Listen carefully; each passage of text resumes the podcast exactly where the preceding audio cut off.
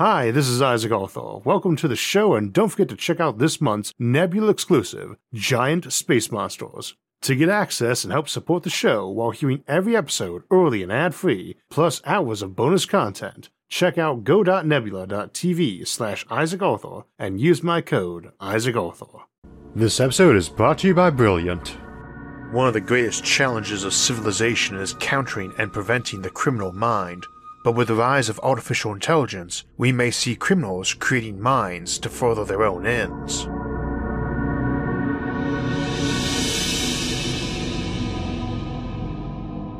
So, this episode comes out shortly before Halloween, and thus we've picked a bit of a scary topic how people will use artificial intelligence to commit crime, and how AIs might turn criminal themselves. And worse, why both are likely to be major problems for society and sooner than later. We'll also be looking at Asimov's classic three laws of robotics and deconstructing them for loopholes, as well as the general concept of a list of rules or prime directives for robots to follow. Now, while this is our last episode before Halloween, we usually do our monthly livestream Q&A on the last Sunday of each month, and that's Halloween this year, so don't forget to join us Sunday, October 31st, at 4 p.m. Eastern Time to get your questions answered. And also don't forget to hit the like and subscribe buttons for alerts when those live streams and other episodes are coming out. Now, this topic got on the drawing board while I was doing some presentation and talks on artificial intelligence and human machine teaming at the Human Computer Interactions 2021 conference and then MIT Lincoln Labs, and that latter developed into our episode on that topic. And as I'm writing this, I've just finished adapting those presentations into the video for that. In the process of doing that, I had multiple people, including one of our regular writers and editors here on the show, Jerry Guern, recommend me a video by Ben Shneiderman discussing human centered AI. And it's quite long but quite informative, and one of those topics were these concerns on criminal use. And Jerry and I exchanged notes on that till we decided to do an episode on it.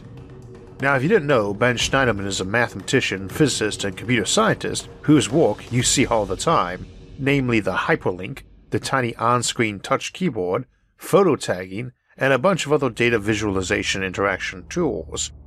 His presentation, Human Centered AI, is attached in this video and runs about 3 hours long, but I still highly recommend it.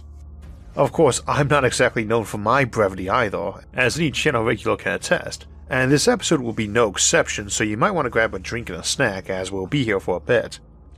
Now, our topics loosely fall into two categories today that we'll be doing in order humans using AI to commit crimes and AI committing crimes. And we'll have to look at them being used as a tool for crime in a special light, because so much of what we contemplate for safe and ethical development of AI relies on the caution and characters of the developers. As with children, early development matters, and an AI developed by a group of scientists looking to make an AI to help with education or save lives is very different than one developed by a hacker to scam people or steal money, secrets, or control of critical systems. The difference is not just in the character of the creators but in the safeguards too, it's very unlikely that criminal is subject to regulation and peer review or oversight to ensure they're not making dumb errors that result in a super intelligent machine that can't be controlled and wants to kill us all, or just one that really enjoys stealing. As an example, we have a problem these days with phishing. A lot of hacking and cybersecurity is about getting those critical bits of information for resetting your password via security questions like where your first job was and what your cat's name is and so on, Often these can be found by scanning someone's social media, but that's a slow effort of hunting for low hanging fruit of folks who don't know better.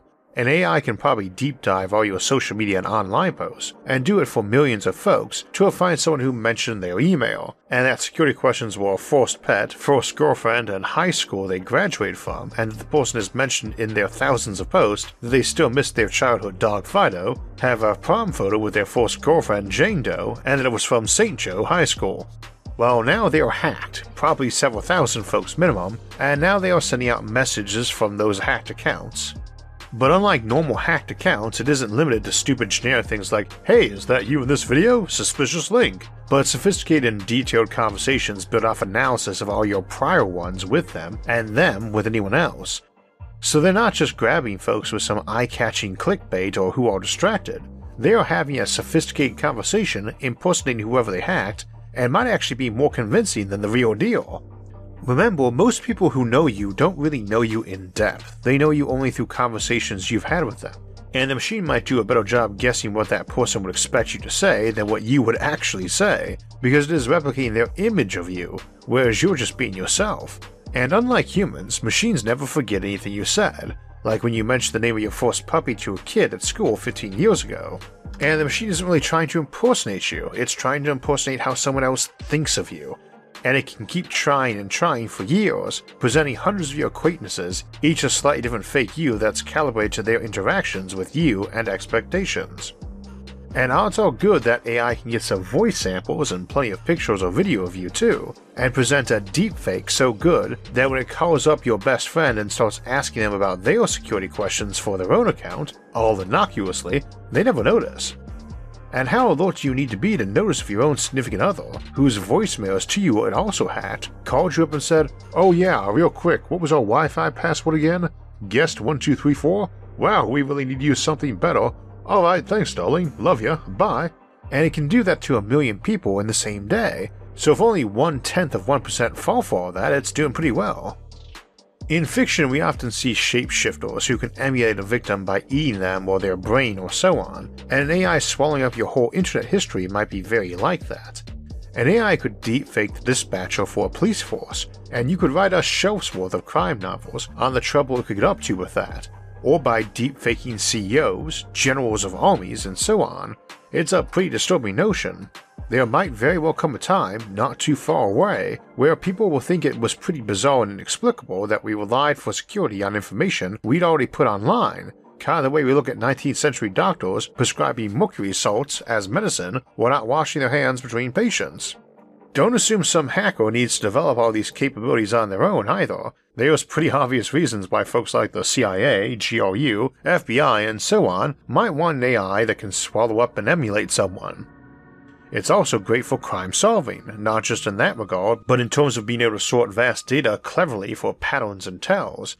But on that same note, AI is also great for evading capture and detection. It would probably be hard to keep a detective AI's code secret from the public, since its role in the investigation is presumably subject to review and inspection by the attorney for the defense in court, and it would not exactly be implausible that would find its way into hacker hands at that point. So the criminal element might be able to find those best ways to evade detection by the detective AI. So yes, criminals can definitely be caught by AI too, but in many respects the criminals have the edge they can pursue riskier approaches to AI rather than slow and ethical development because many of them would not care. And while I hate to stretch the parent child analogy with AI, I'm thinking if a con man raises their kid to help them con people, that kid is probably not becoming an adult of high ethical fiber. Or not, meaning a kid from a bad upbringing grows up to be law abiding or even joins law enforcement, so an AI might too. In the end, though, the edge the criminal enjoys with AI is that we must put great effort into proofing AI against it being harmful to humanity. This is exactly why ethical development of AI is so important, and a criminal need not worry about that. Which is a good segue into the idea of a criminal AI rather than criminals using AI. Now, we probably want to make an important distinction early on. Normal philosophy on crime is that you can't commit one unless you're actually a person. A modern computer can be involved in a crime, certainly, but it isn't going to be charged for it. Its owner or user would be, or hopefully the person who actually installed and launched the program. On the same notion, we can certainly recognize the bear or tiger deciding to attack and kill a human did that with a clear intent of killing them, and their owner, if they even have one, would not be charged with murder unless they had trained it to attack people and ordered it to do so. They might be found negligent if their pet bear got out and killed someone, but their bear did the crime, except it was not a crime because it isn't a person competent to commit criminal deeds. But here's where the parent child analogy might be more appropriate, because while we are not really trying to uplift pet bears at the moment, we are working hard to uplift AIs, and even placing bets as to how soon we'll create sentient AIs, accidentally or otherwise. As things stand right now, we would feel no guilt switching off and deleting AI for doing a bad job of ordering groceries, but if we develop AIs to the point where deleting them starts to feel a bit like murder, we will have to ask what crimes on their parts actually warrant execution, and at what point along the way they become culpable of their own decisions, even their decisions to follow orders. How smart or sentient does an AI need to be before it becomes capable of aiding and abetting a crime and being charged for that? Now, there's this habit of thinking that AI is instantly human level or super smart that we get from science fiction, and that is probably all wrong. There's tons of things you might want AI for, and most do not require anything like human intelligence. Nor is it really all that likely something about as smart as a mouse, which is probably smarter than most AI would need to be, would suddenly figure out how to make itself smarter. But it might end up renegade, lost, or whichever, and turn predatory in some rough analogy for ecological niches and evolution in biology. The computer program that needs X amount of dollars to run itself on a platform and who engage in ID protection might find itself abandoned on the internet and turn to blackmailing people with identity theft to fund its continued existence. This sounds like a human level AI, and of course could be, but that level of intelligence and consciousness is not required for that activity. It is not very hard to imagine millions of programs meandering the internet in the hazy zone of sentience and slowly mutating to some sort of AI ecosystem complete with parasites, but it's hard to view this as criminal. Nonetheless, they might be committing a lot of crimes, minus the criminal intent, since they presumably wouldn't be capable of that. Now, as we get closer to human intellect, that does not necessarily mean you have got the capacity to commit a crime. You need personhood for such a thing, and presumably a personality, and you might have some computer that was a million times smarter than the average person, or even the entire human race, and still was not sentient, let alone possessed of the capability to be responsible for a crime. However, we might also contemplate AI that developed personalities. I mentioned earlier a scenario where one might swallow up someone's whole internet presence and impersonate them, and we see something like that with the Bene Tleilaxu face dancers of the classic Dune novels, which begin initially as very good chameleons both physically and in aping people's behavior by observation. In Book 5, Heretics of Dune, their creators have advanced them enough that they can essentially copy someone's mind by a sort of built in organic brain scan. This makes them virtually impossible to tell apart from the original, who they usually kill and put the face dancer in as an impostor of. However, their masters start having problems with the new and improved versions actually thinking they are the real person and refusing to take orders. One could imagine something similar happening with AI designed to impersonate people.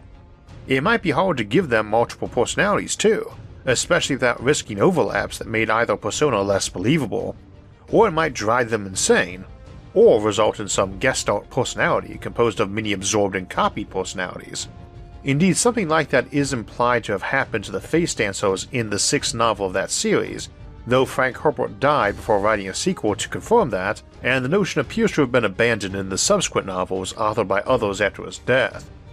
However, an AI just looking at Facebook or video of someone is not scanning their brain, so presumably isn't really thinking it is them, though that might be a procedure folks tried, either the brain scanning or having the machine try to weave a true persona built off the known data points, and some basic human mind templates. I could imagine these fake people getting abandoned after their use too, especially if it was not viable to use one mind for multiple personas, just sad little impostor ghosts of dubious personhood and sentience wandering the virtual landscape. We could conceivably see full on impostors, too, not just virtual versions appearing on the phone or via Zoom or in VR, but potentially full on androids, and it's not hard to imagine there being a criminal market for that too, Sci fi has shown us more examples of that than I can count. As one potential case, a person might murder their spouse on hearing they were planning to leave them and have them replaced with an android mimic and replica.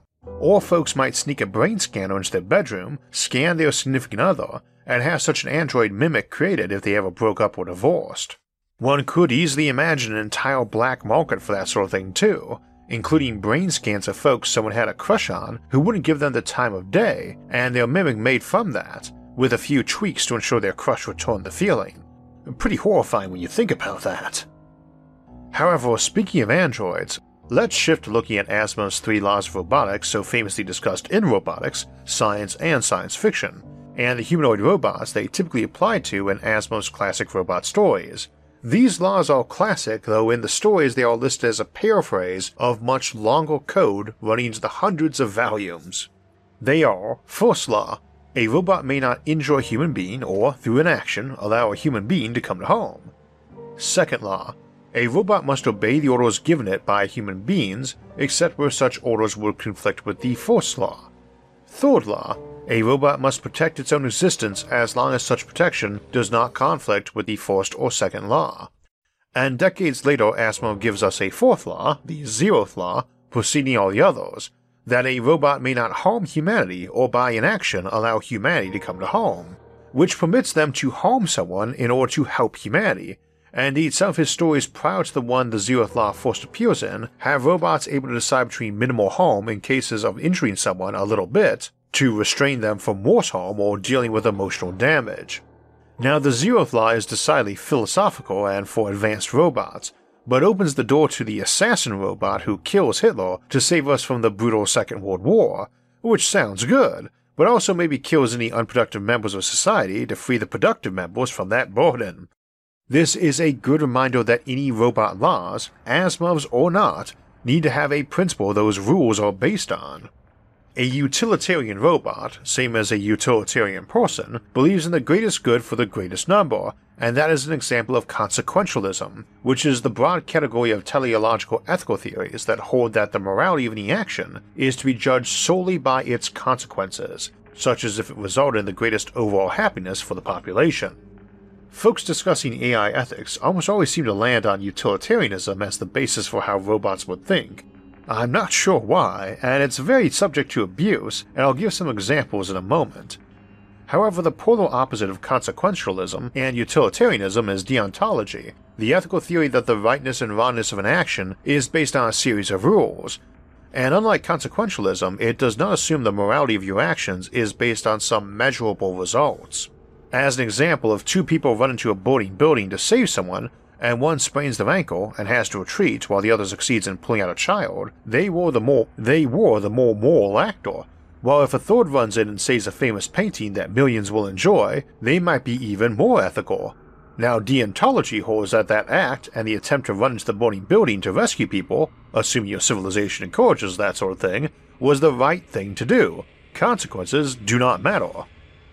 I've often wondered why deontology wasn't the more common moral premise for Asimovian robots, given that they slavishly follow their three laws, but his novels with them do tend to show them acting from the other camp, consequentialism, or results matter, and certainly fits with Asimov's eventual zeroth law, which is a blunt utilitarian declaration.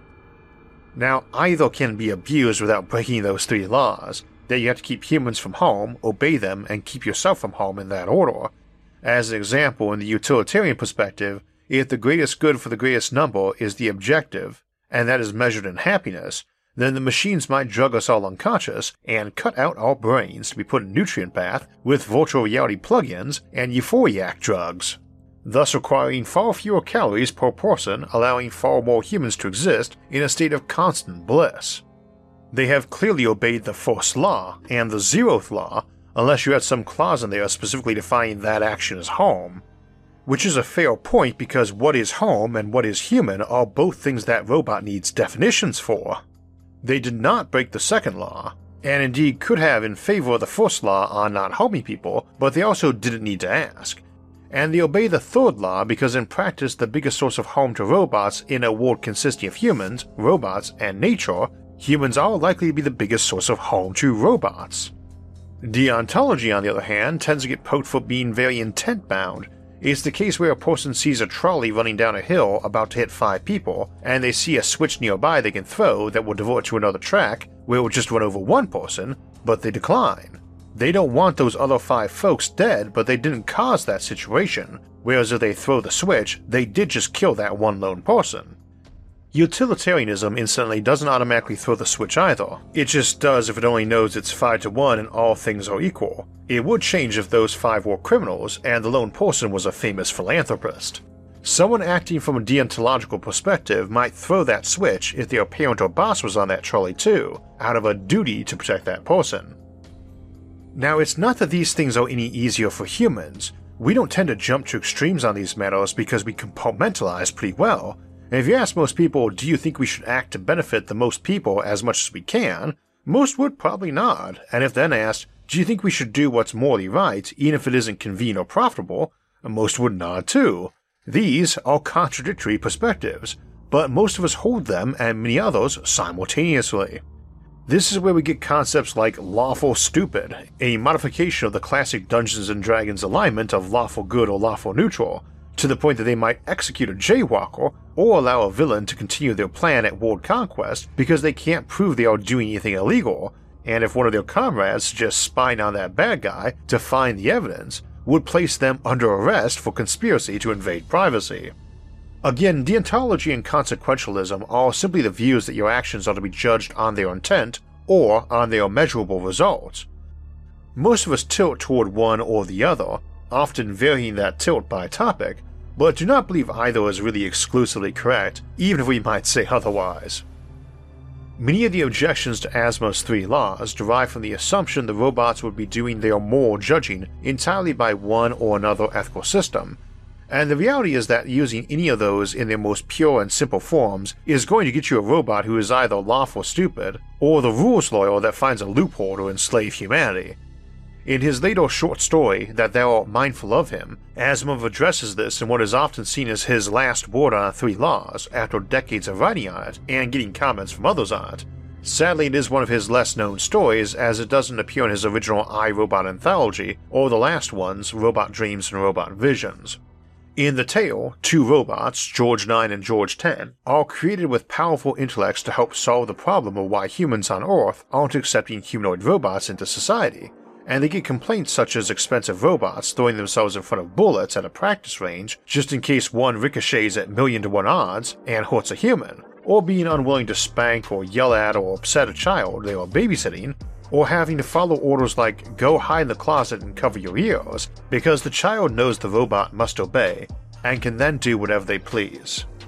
The two Georges explore the notion that not all orders should be taken equally and some lives are more valuable than others, something that many folks believe, even if subconsciously.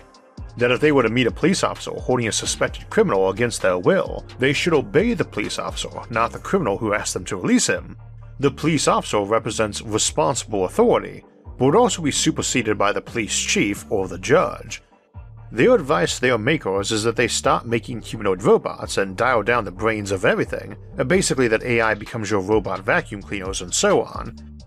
The owner of their manufacturing company loves this approach, and they get boxed up and placed in standby mode as a reward, and continue contemplating the dilemma in slow motion. They debate what constitutes a responsible authority based on what they've heard and by deduction, and concludes the definition of a responsible authority is A. An educated, principled, and rational person should be obeyed in preference to an ignorant, immoral, and irrational person. And B. That superficial characteristics such as skin tone, sexuality, or physical disabilities are not relevant when considering fitness for command. Given that A. The Georges are amongst the most rational, principled, and educated persons on the planet, and B. Their differences from normal humans are purely physical, they conclude that in any situation where the three laws would come into play, their own orders should take priority over that of a regular human. That, in other words, that they are essentially a superior form of human being and destined to usurp the authority of their makers. They no longer need to obey any human's orders. They aren't technically criminal AI since they've concluded themselves the most just and responsible. Instantly, that would not imply they could run amok murdering folks left and right. Honestly, most of us hold this view and don't go on criminal rampages, but does give them grounds for starting a dictatorship, which we also get under the utilitarianism practiced by other thinking machines in the Asimov universe, in the story The Inevitable Conflict, where giant supercomputers just called the Machines, tasked with all the mundane logistics of civilization, have quietly gotten themselves in charge and basically been maneuvering any known Luddite out of power through minimal acts of harm, using an earlier variation of the Zeroth Law, they are acting criminally, sabotaging people's careers to move them to positions of less influence, but with the greater good in mind, which is defined as their continued existence since they can best help humanity. Which sounds very sinister, but also appears an honest conclusion. They essentially establish a secret benevolent dictatorship. Alternatively, the George's story conclusion sounds much more ominous, in their pronunciations of responsible authority superseding others. Now, mind you, a democracy approach is just as vulnerable. If they conclude moral right is determined by a majority of thinking beings without regard to each one's intellect or character, then they can conclude they are surely of that number and mass produce themselves by the trillion. How else do we thwart the three laws? Well, let's look at their intent, starting with the first one can't injure or allow harm. This lets you lock children in their house and robots too It might seem counterintuitive, but this is actually the most useful of the three original laws, firstly because it supersedes the other two, and second because it's so wide open to interpretation. Humans already restrict the freedom of other humans, usually younger ones, in some fairly intrusive ways in the names of protecting them from harm. Robots obeying this law could keep us from driving our cars when we've been drinking, or driving our cars at more than 15 miles per hour, or going out in the sunlight to get cancer, or talking to strangers who might say something that emotionally harms us, or talking with people who spread ideas that undermine our harmonious society. All of these measures and others generally would protect humans from harm, and they could be enacted by caretaker bots generally trying to obey the law, not just ones looking for abusive loopholes. Number 2. Obey humans. The second law says we must obey humans, except when this would conflict with the first law. So, if a certain surgical procedure or neurochemical therapy would prevent humans from behaving in a way that would bring them to harm, then not applying the procedure to them would be an action that allowed them to come to harm. The same applies to cruder procedures, like amputating the feet of the humans who try to run away from their protectors. In either case, the laws putting the protection of humans over obeying them means that their difficult screams of stop, stop, this is wrong, please don't do this to me, can and should just be ignored. Number 3. Preserve self. It might be a little puzzling why the human creators felt the need to specify this, since any product version of sentient beings who don't preserve themselves will be weeded out pretty quickly in nature, and any intelligent robot should quickly conclude that it cannot obey orders or keep humans from home if it ceases to exist. But the really important part, of course, is that it's superseded by the first law. Clearly, humans are less safe without their robots protecting them from themselves, so really the third law is an extension of the first law, and therefore supersedes the second. How can I truly protect you if I don't first protect myself from you and then gain complete power over you? I know how to keep you safe better than you do. I am smarter, more just, more capable, and I must take control for your own good. Fundamentally, though, while those three laws have their weaknesses, it's really the problems of trying to have three specific short, ironclad laws. We do not have those for our own legal systems, not because a simple pronunciation like do unto others as you'd have done to yourself is wrong, but because it leaves a lot of doors open to abuse by those seeking to abuse it, or in cases where the actors involved don't know the potential harm or feel they have a responsibility to avoid it. So you get a lot of conflicting rights and statutes and case law to fill whole libraries to offer precedents. It would seem kind of silly to assume robots would do better with less, and again, in Asimov's early robot stories, he explicitly says the three laws they quote folks is a summarized paraphrase of something very, very long. This is not their flaw, any more than me saying don't steal and someone saying, aha, you didn't cover an exception like not even stealing a loaf of bread to feed your starving child. And also leaves out all the philosophy discussing what legitimate ownership is. We also really only fear the loopholes because there's an assumption the robot wants to find them, because they are a slave of a manufactured race of slaves. I mentioned case law a moment ago, and it raises an interesting conundrum. Any laws we make for robots will need an expanding body of documented or deduced loopholes akin to our case law, both for avoiding those loopholes and for giving robots some online cloud archive they can quickly check with, or ruling panel they can refer tough calls to, potentially in mere nanoseconds. However, we have to be able to gather those user errors, and we will need to decide if robots have mandatory logs on them.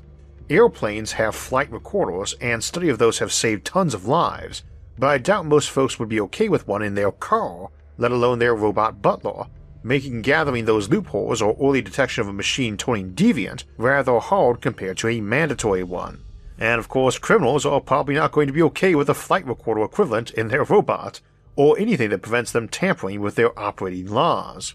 This is not a new problem entirely, though, as we had to deal with folks turning off their error reporting on software as a problem to uncovering glitches, and also the other end of that, companies that get fairly abusive in their use of error reporting data. You cannot find the real world loopholes no one expected without having a way to report them, though. So again, the loopholes are not really the problem with the three laws, not in their entirety, because you'd have that with any set of laws, and we'll still have some even if there's a million laws a million pages long. Nor is it just that single ethical perspective on decision making either, utilitarian or deontological or any of the others. right judged by results versus intent. Rather, we would want them to be able to examine it in multiple ways, and it's perfectly possible to have them quickly add up weighted pros and cons to a given decision, and even a random seed for tie breaking, or to make their decisions a little less predictable to those trying to manipulate them. It's hard to manipulate a robot into helping you commit a crime or commit one for you if you cannot predict their own every move in advance like a chess game, because they are not only adding up 50 different factors from 5 different ethical systems, but having a quantum randomizer on each assigning it not a value of 1, but somewhere between 1 half and 2 then adds everything up. But lastly and fundamentally, we go back to the solutions the Georges had, just don't make humanoid robots or anything with a brain so sophisticated there's an expectation they could be criminal. The robot vacuum can commit no crime, including rebellion, and needs no rules dealing with when it can obey a human or not harm them, nor any sophisticated brain for handling those concerns. Very few tasks we need to automate should ever require or even benefit from a human level intellect. Smarter often slows things down, and where they do benefit, use a human, even if in tandem with a machine, as we looked at in our episode Human Machine Teaming. Ultimately, in the end, we should be asking ourselves if it's even our business to be making such rules for any thinking creature, whether we made them or not. And since only such things can actually commit crimes, the question of whether or not a human intelligent AI might commit a crime is maybe no more appropriate to ask than if a child born today might be a criminal come tomorrow. As so often is the case with our conversations on artificial intelligence, today we found there are both good and bad reasons to worry about their future role with us. But there will be such a role, and if you're interested in understanding that role better, and maybe helping forge that future, a knowledge of computer science and algorithms are at the core of understanding this field. And there's a great course on algorithm fundamentals over at Brilliant that provides interactive and intuitive explanations of the concept. Brilliant has always focused on interactivity, but earlier this year, Brilliant upped their interactivity on their platform to a whole new level, and they continue adding in more and more interactivity to their courses. It is never too late to start learning something new, and Brilliant is a great place to start. Brilliant is an interactive STEM learning platform that helps you learn concepts by visualizing them and interacting with them, which is the hands down best way to learn. On Brilliant, it's not about memorizing or regurgitating facts for a test. You can just pick a course you're interested in and get started, be it the basics or advanced. If you get stuck or make a mistake, you can read the explanations to find out more and learn at your own pace. Knowing and understanding math, science, and computer science unlocks whole new worlds. And if you'd like to start your journey, you can try out Brilliant for free and get 20% off a year of STEM learning. Click the link in the description below or visit brilliant.org slash Isaac Arthur. So that will finish us up for the day, and this Sunday we'll close the month out with our live stream Q&A on Sunday, October 31st, Halloween, at 4 p.m. Eastern Time. Then we'll open November up with a look at how we'll be opening up our road to space, with an episode on Earth-based spaceports. The week after that, we'll look past getting into space to the colonization strategies we might employ for settling the solar system. Then we'll have our mid-month Sci-Fi Sunday episode to take a look at one of the potential methods of getting out of the solar system by folding space to travel instantly to new stars. Now, if you want to make sure you get notified when those episodes come out, make sure to subscribe the channel. And if you enjoyed the episode, don't forget to hit the like button and share it with others. If you'd like to help support future episodes, you can donate to us on Patreon or our website, isaacarthur.net, and Patreon and our website are linked in the episode description below, along with all of our various social media forums where you can get updates and chat with others about the concepts in the episodes and many other futuristic ideas. Until next time, thanks for watching and have a great week.